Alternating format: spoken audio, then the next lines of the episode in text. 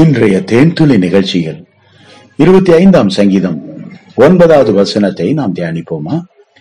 சாந்த குணம் உள்ளவர்களை நியாயத்திலே நடத்தி சாந்த குணம் உள்ளவர்களுக்கு தமது வழியை போதிக்கிறார். பிரியமானவர்களே தேவனாகிய கர்த்தர் இந்த பூமியில் சாந்த குணம் உள்ளவர்களை தேடிக் கொண்டிருக்கிறார்.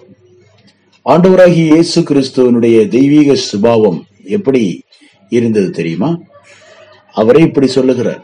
நான் சாந்தமும் மனத்தாழ்மையுமா இருக்கிறேன் என் நுகத்தை உங்கள் மேல் ஏற்றுக்கொண்டு என்னிடத்தில் கற்றுக்கொள்ளுங்கள்.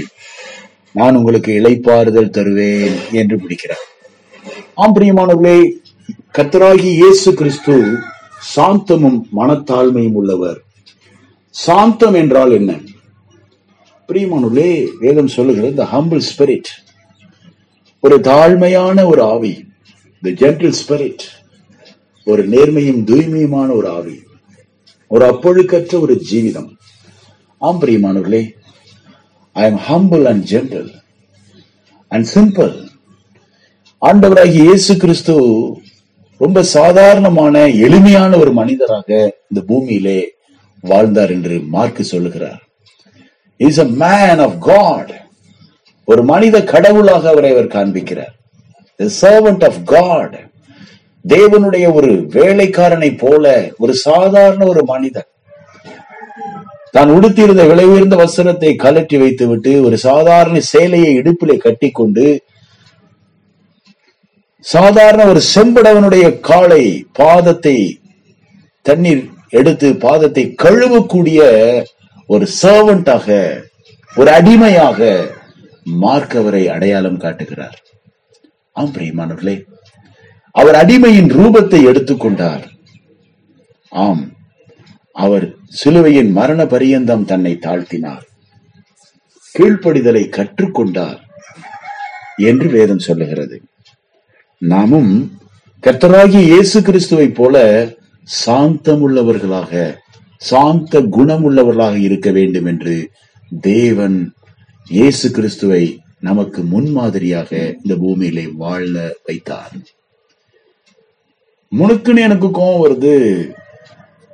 அடிக்கடி டென்ஷன் ஆகுறேன் எனக்கு அந்த சாந்தம்னா என்னன்னே தெரியல. என்னையே அறியாம நான் ரொம்ப பெருமையா பேசிடுறேன். எனக்குள்ள அப்படிப்பட்ட சுபாவம் இருக்கு. சில நேரத்துல எதிர்த்து கேள்வி கேட்டுடுறேன். எனக்குள்ள ஒரு ஃபோர்ஸ் இருக்கு. இதெல்லாம் ஒரு ஜென்ம சுபாவம் என்று வேதம் சொல்லுகிறது. இது ஒரு ஆடமிங் நேச்சர். இது ஒரு ஆதாமனுடைய சுபாவம். இது மாற வேண்டும் பிரியமானவர்களே. கிறிஸ்துவின் சுபாவமாக அது மாற வேண்டும். இதற்கு பேர் தான் மனம் திரும்புதல் என்று வேதம் சொல்லுகிறது.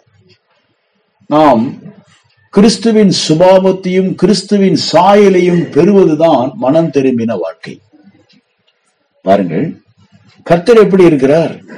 அவர் சாந்த குணம் உள்ளவர்களை நியாயத்திலே நடத்தி சாந்த குணம் உள்ளவர்களுக்கு தமது வழியை போதிக்கிறார். பழைய உடன்படிக்கையிலே மோசே இருந்தார். கர்த்தர் மோசையை பற்றி சாட்சி கொடுக்கிறார். மோசே பூமியில ஒரு சாந்த குணம் உள்ளவனாக இருந்தார். ஆமா மோசையை போல சாந்த குணம் உள்ளவர்கள் யாரும் இல்லை.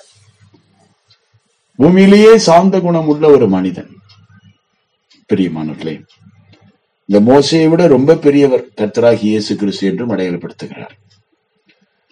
மோசே தேவனுடைய வீட்டில் எங்கும் உண்மை உள்ளவனாய் இருந்தான். அதற்கு மேற்பட்டவராக குமாரன் இருந்தார். பிரியமானவர்களே அப்போ நீங்களும் நானும் ஒருவேளை பழைய உடன்படிக்கையை ஃபாலோ பண்ணக்கூடிய நபரா இருந்தால் மோசையை போல சாந்த குணம் உள்ளவர்களாக இருக்க வேண்டும். சாந்த குணம் என்கின்ற தாவியை நாம் பெற வேண்டும். அல்லது புதிய உடன்படிக்கையின் நபராக இருந்தால் ஆண்டவராகி இயேசு கிறிஸ்துவனிடத்திலிருந்து அந்த சாந்தத்தை நாம் பெற வேண்டும்.